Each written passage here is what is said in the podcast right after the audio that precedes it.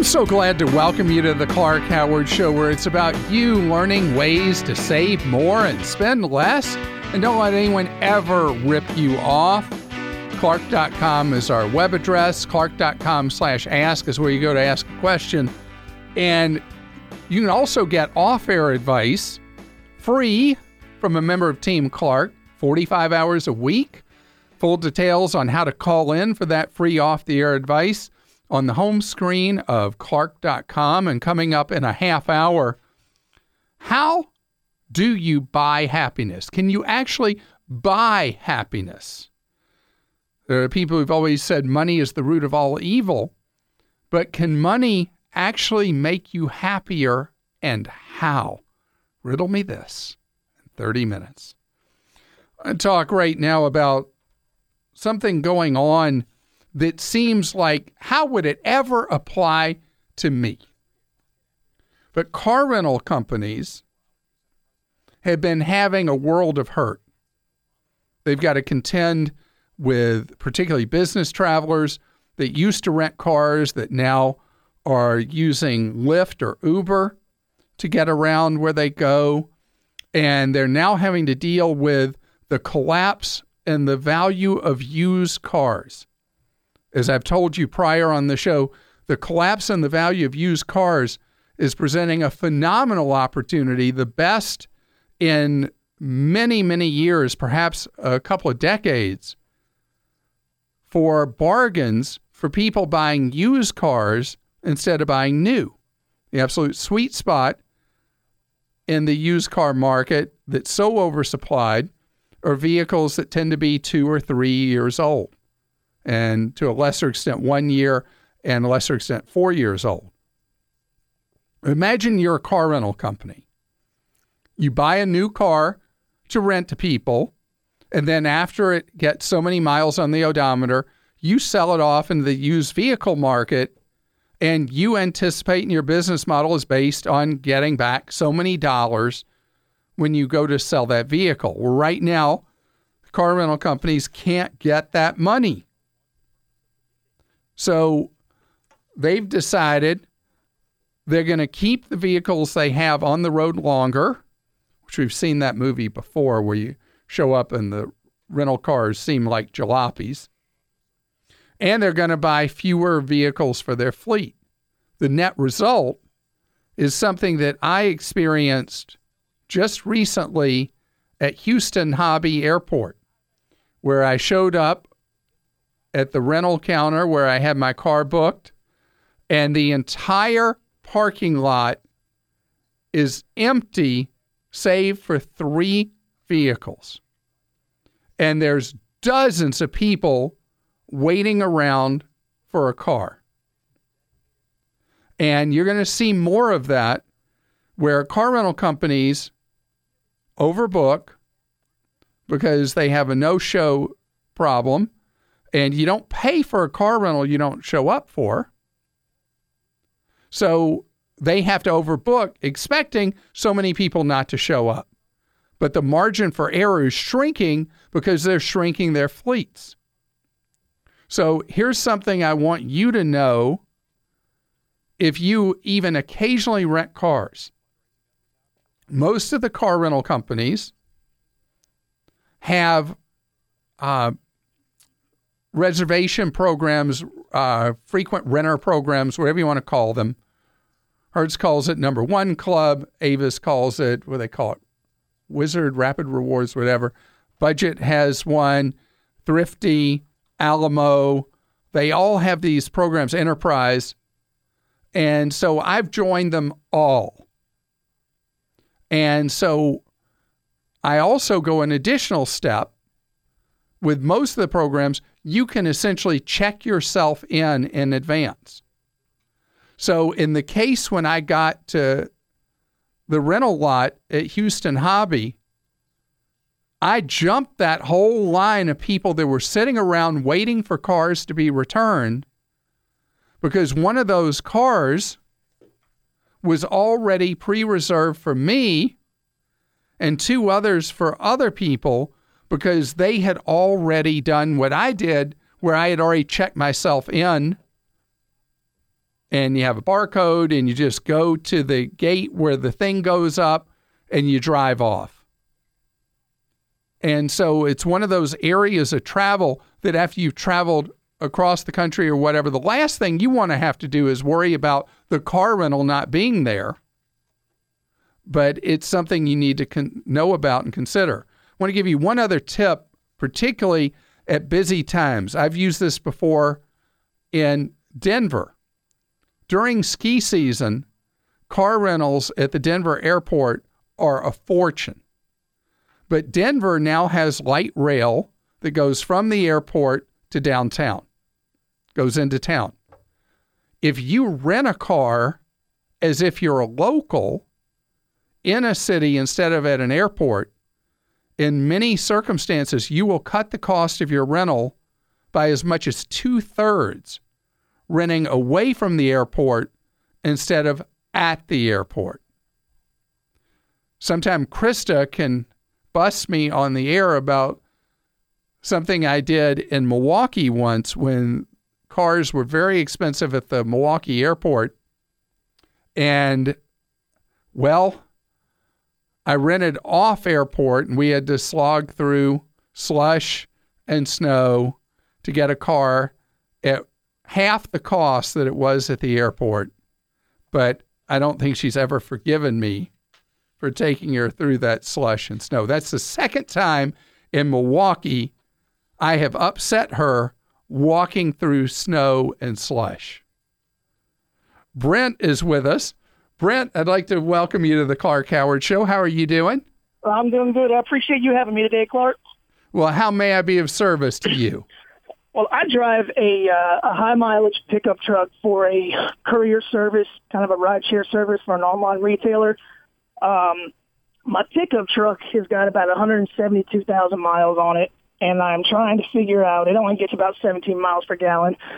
I'm trying to figure out if it's worth it to get an electric car or a hybrid at this point. Um, I've got cash in the bank to pay off the truck and continue driving it, um, or I can trade it in and possibly finance a couple grand for uh, for a new vehicle. All right, so so let's talk this thing through. How many miles a day are you driving as a courier? between two jobs, I drive about 90 miles a day. Right, you're going to push it on the limit of a lot of the electric cars at 90 miles a day. Correct. I do have a three hour gap in between two of my jobs, which is the only thing that's making me wonder if if I can actually do it. You uh, could. You could because then if you've got a place to plug in, um, you have the expense of putting in an electric vehicle charging station or going to one. In uh, three hours' time, you would, with a typical charger, you would get 70 miles, 23 miles an hour of charging back on the vehicle. And so you'd easily be able to handle that range with that kind of daily schedule. Now, your schedule could change at some point, and you wouldn't have that convenience of the three hour downtime to be able to charge.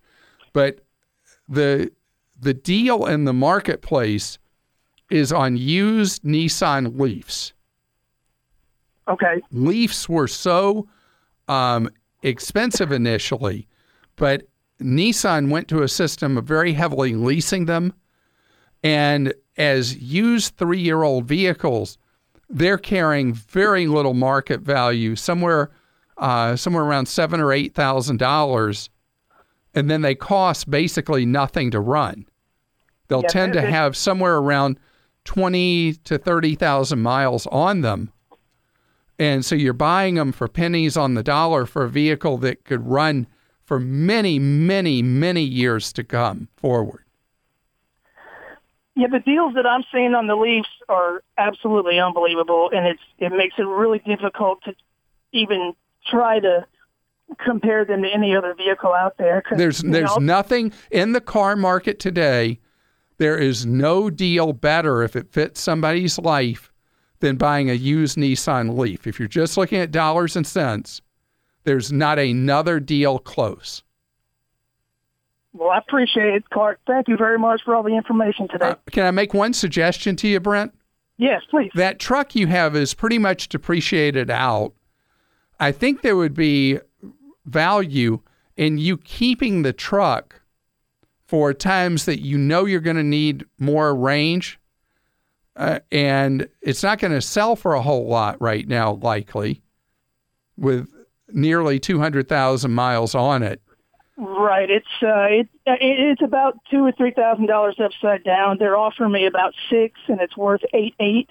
Um, and I do have two kayaks in my garage that I try to use on a. Then, then I would. I I know this is going to sound weird, but economically, you might be better off with two vehicles in this case instead of one. Well, thank you very much. I was also trying to uh, make that consideration of whether or not it's worth it to keep it. I would keep paying on that truck. You eventually won't be upside down. You'd still have it to operate. I think that would be perfect. Meg is with us on the Clark Howard Show. Meg, there's something I do that is absolutely eating up your profit at your business. Yes. and it's not just me. There are a lot of me's out there that are eating into that money that should be putting food on your table. What am I doing wrong? Well, what you're doing is using rewards cards because you like to get the, the rewards, whether they're cash or miles or whatever. And I've done some, well, I had a business. I also did some research and 40 to 70% of all tra- credit card transactions are reward cards. So there's a lot of people using them, but the well kept secret that most people don't realize is that um, it's the merchant who, through all the fees that they pay, are subsidizing the rewards cards. A hundred percent. You know, when I when I'm so excited about redeeming for this, that, or the other, or cash back, or anything like that, mm-hmm. you as a business owner are paying for that from me, because the credit card companies, what what people may not be aware of is you may sign up at a business for merchant clearing at 1.35%, let's say. But if it's a reward card, they're going to add on maybe another whole point to that to cover the rewards that I'm getting. And you have no choice as a business owner. You can't say, oh, I'm not taking that rewards card because it costs me more as a business.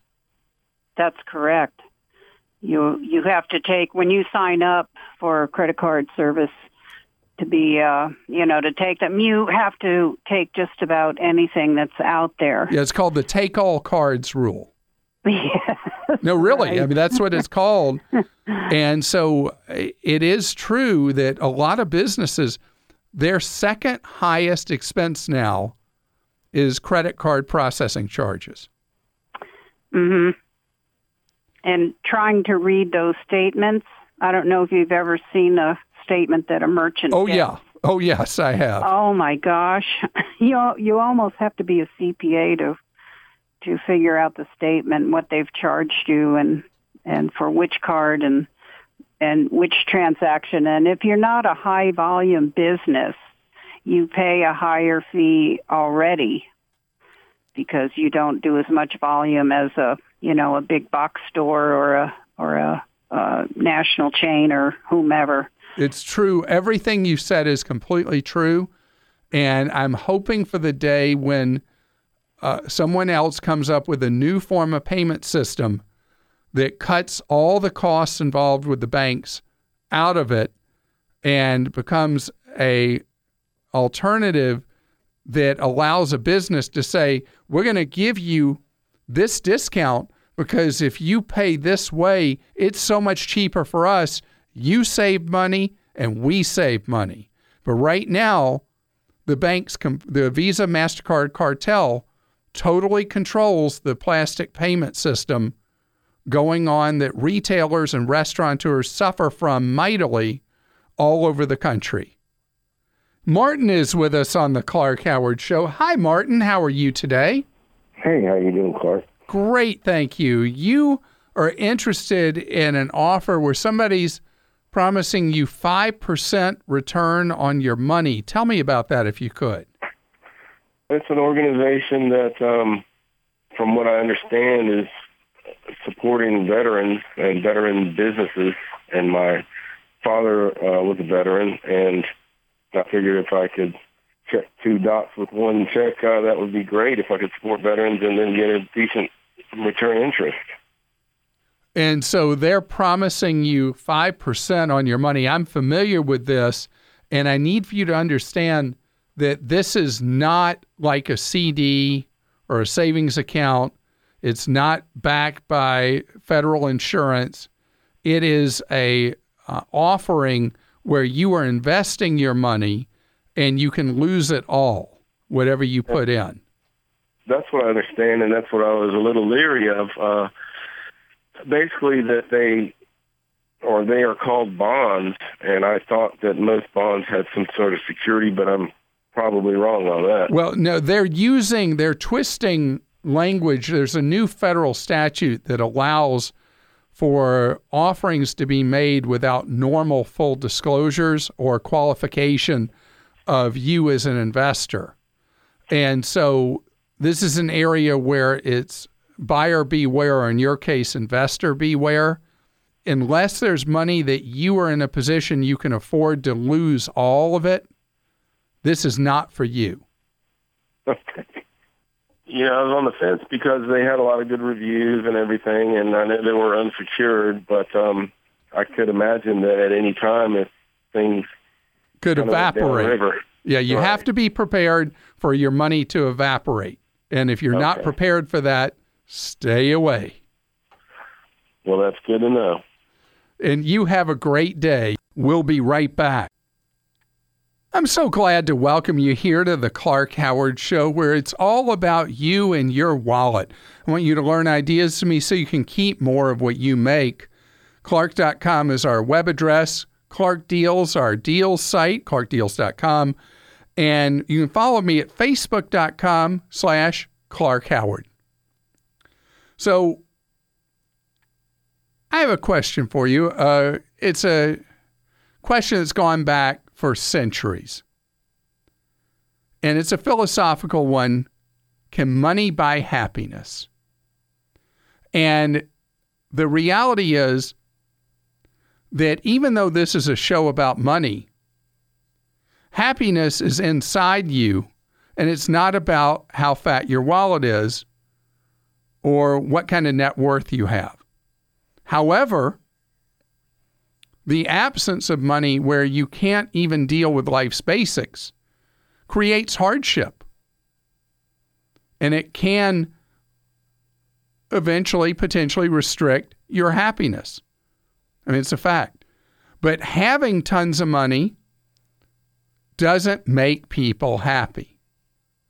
What makes people happy are their friends and their family, their health,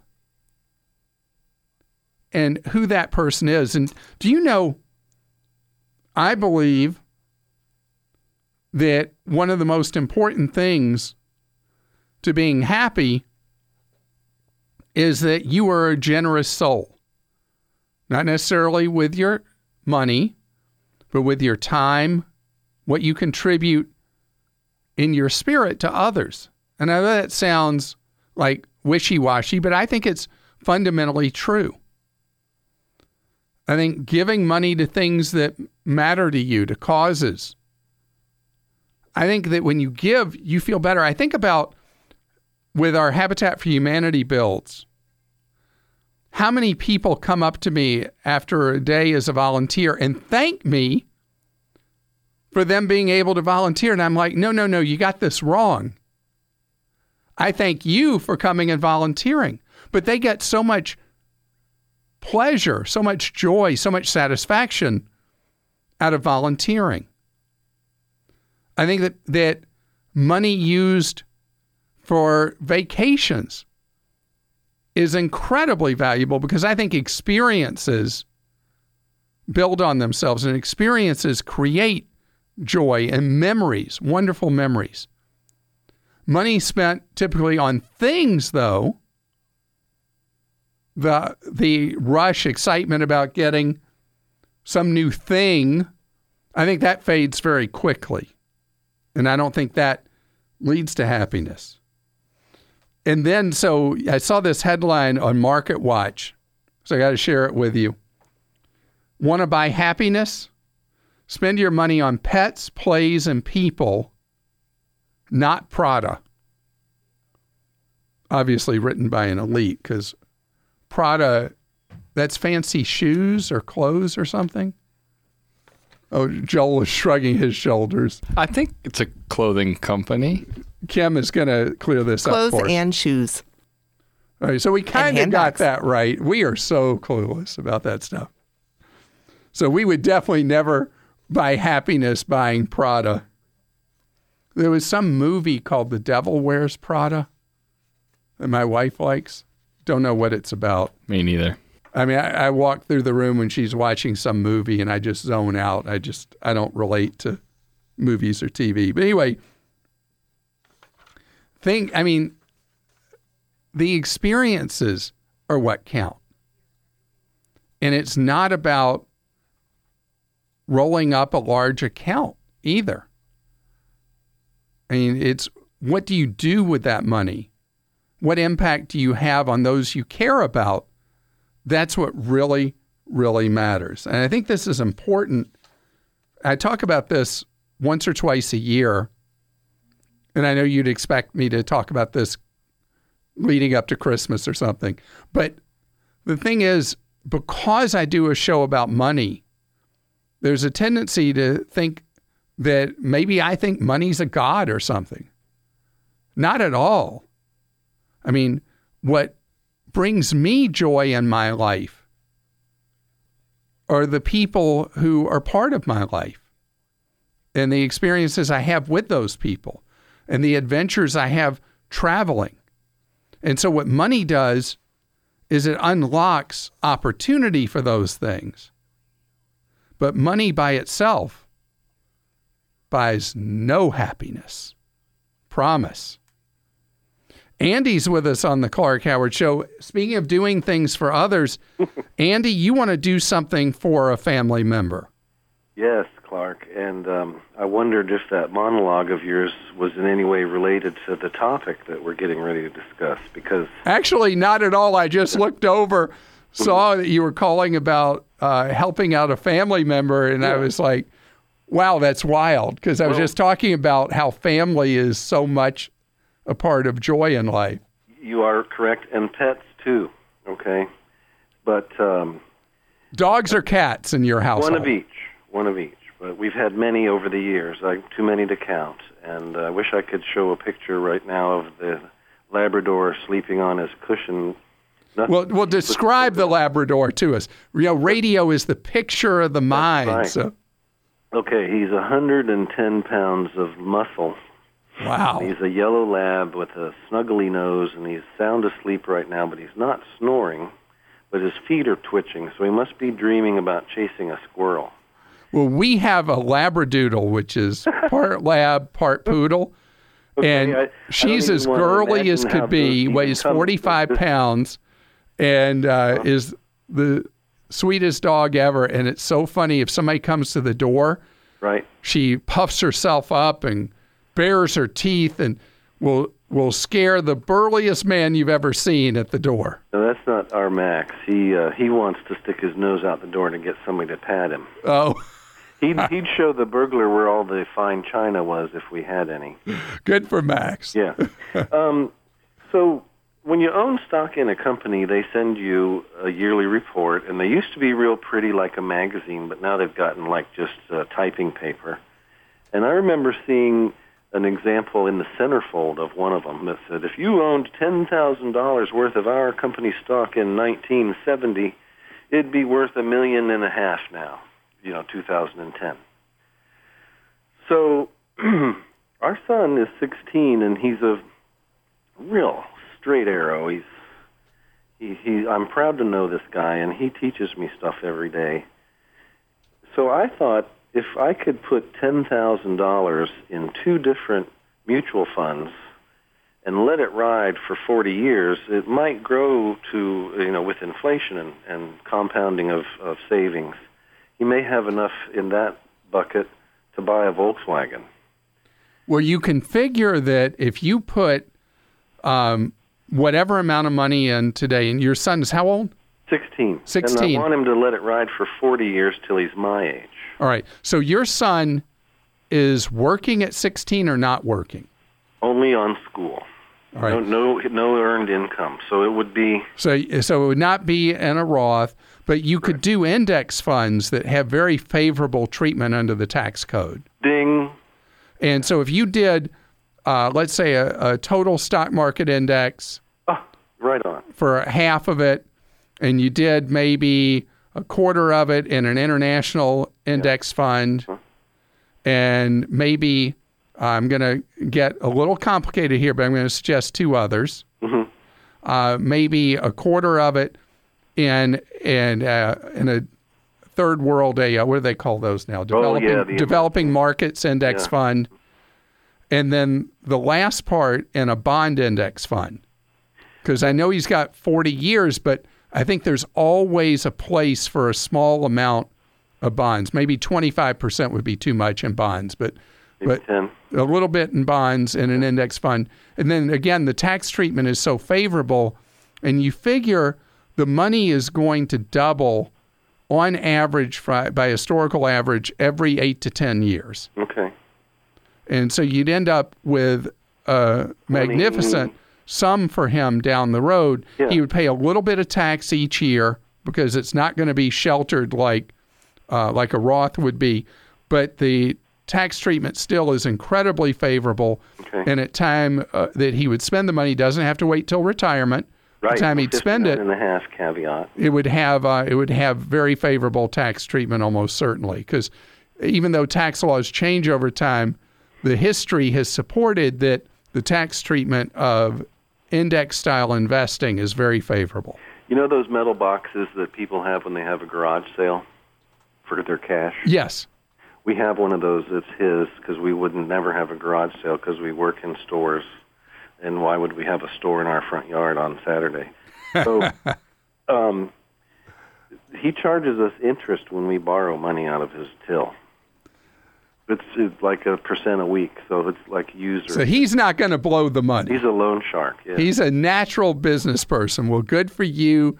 You're a wonderful dad to set up a legacy for him that money today will become huge money later. And that's a great future for him that you're making possible. Best to you, Andy, and go with an ultra low cost company for those index funds. Omar is with us. And Omar, you want to talk about electric cars and gas tax. How you doing, Clark? Doing Good to hear from great, you. thank you. Hey, uh, yes, I have some concerns about it, and I- and I'll tell you why. Uh, there are gas tax increases effective July 1 for West Virginia, Indiana, Montana, Tennessee, South Carolina, California, and Maryland. And there's also a lot of talk about uh, other uh, states increasing the gas tax because the less, ta- the less gasoline uh, is used, since it's based on a gallon, well, the less taxes that there is for the upkeep of roads and bridges and the infrastructure. Now we have Volvo, and you know Tesla. I think you own one of them. I do. There, there are electric cars. So now, unless these electric cars they run on a cushion of air, they are uh, wearing and tearing the same bridges and roads that people like me who pay gas taxes have to pay for. Hundred percent correct. So my question is, why is uh, electric cars, why are not electric cars paying the fair share of what it costs to upkeep the roads and bridges and highways? You're completely right. In fact, I pay a two hundred and eight dollar fee per year when I pay my uh, for my license plate or tag, whatever you call it. And when I get my new sticker each year, I have to pay that two hundred and eight dollars for road maintenance, since I don't pay gas tax. And- See, you know, 17 my- states do know, that in, now. In, in my perfect world, what I see, uh, because it's going to get worse, you know, as as many uh, as as all these electric cars keep coming into the market, you know, my idea is why not charge a tax based on mileage driven? Well, you know, Oregon tried that and people went crazy. They felt like it was government spying on them. They did an experiment where the using the GPS technologies that, that are so available, where you would pay a per mile fee. And so, uh, because of people's objections, that's why the fee on electric cars is just an annual fee that the states are adopting so that those of us that are electric vehicle owners pay our fair share of road maintenance, which apparently works out for a typical driver to be somewhere around $80 a year. I don't know why mine is 208. Dan is with us on the Clark Howard Show. Hello, Dan. How are you? I'm doing fine. How are you doing, Clark? Great, thank you. You have a question for me that is one that perplexes people all over the country. Yeah, I sure do. Uh, my family's got a conversation going on right now, and I know you'll be able to help us with it. Um, my siblings are involved, my folks are involved, and we're having a conversation where uh, my folks are getting a little older and they're realizing they're kind of at a point where they need to talk and plan about making a move from their house to something easier for them to care for and have like a longer term plan after that. So we've begun um, kind of identifying what we need to be looking for as far as independent senior living that transitions over to uh, plan for assisted living. All right, so that's a hot thing around the country is where the facilities deal with different stages of care.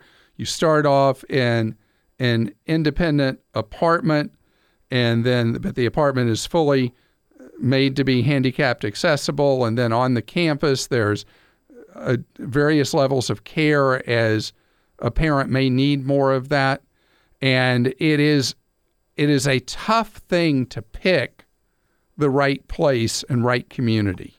Exactly. Because yeah. what may be right when a parent first is living independently, the next stages of care at that facility, that campus, may not be that great.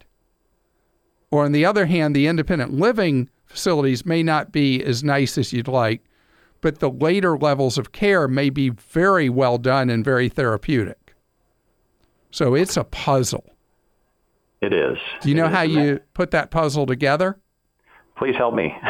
there are uh, geriatric care managers around the country, and there are various organizations for them. I have a list of them on a story about uh, hiring a geriatric care manager at clark.com. And you can read through it and look and find somebody close to where your parents live and interview them about how they assess someone and pick uh, what facility is best for the transitions to various levels of care. That is probably exactly what I'm looking for. A list of good geriatric care managers we can we can get a hold of would be fantastic. Yeah, so just look for the uh, the article is actually called on Clark.com "How to Find a Geriatric Care Manager." Okay, I will do that. All right. One other much. thing I'll tell you: be very wary of the places that want you to buy in. Well, tell me why, because I think a lot of them that we've already started kind of calling around require money up front. Some of them have waiting lists. Yeah, what? but uh, see, the big game there is you buy a place or you buy a position there, and then either you, at the time that your parents no longer need it or they have passed away, you then have to sell the unit, or you have a buyback at cents on the dollar versus what you originally paid that's contractually laid out up front. I don't like those arrangements. I like it better if your parents go to a place where they rent because an initial move may not be the right place and you don't want to be married to a place that you own when it may not be the right one. And that's why the geriatric care manager coming full circle becomes so important again. You're listening to The Clark Howard Show. I appreciate you tuning in to The Clark Howard Show. And if you'd like more fun stuff to listen to by podcast, well, we have our Empowerment Zone. This is where you get to hear the stories of people that have done amazing things, either in overcoming hardship in their lives or things they've done to accomplish, go to clark.com slash empowerment zone.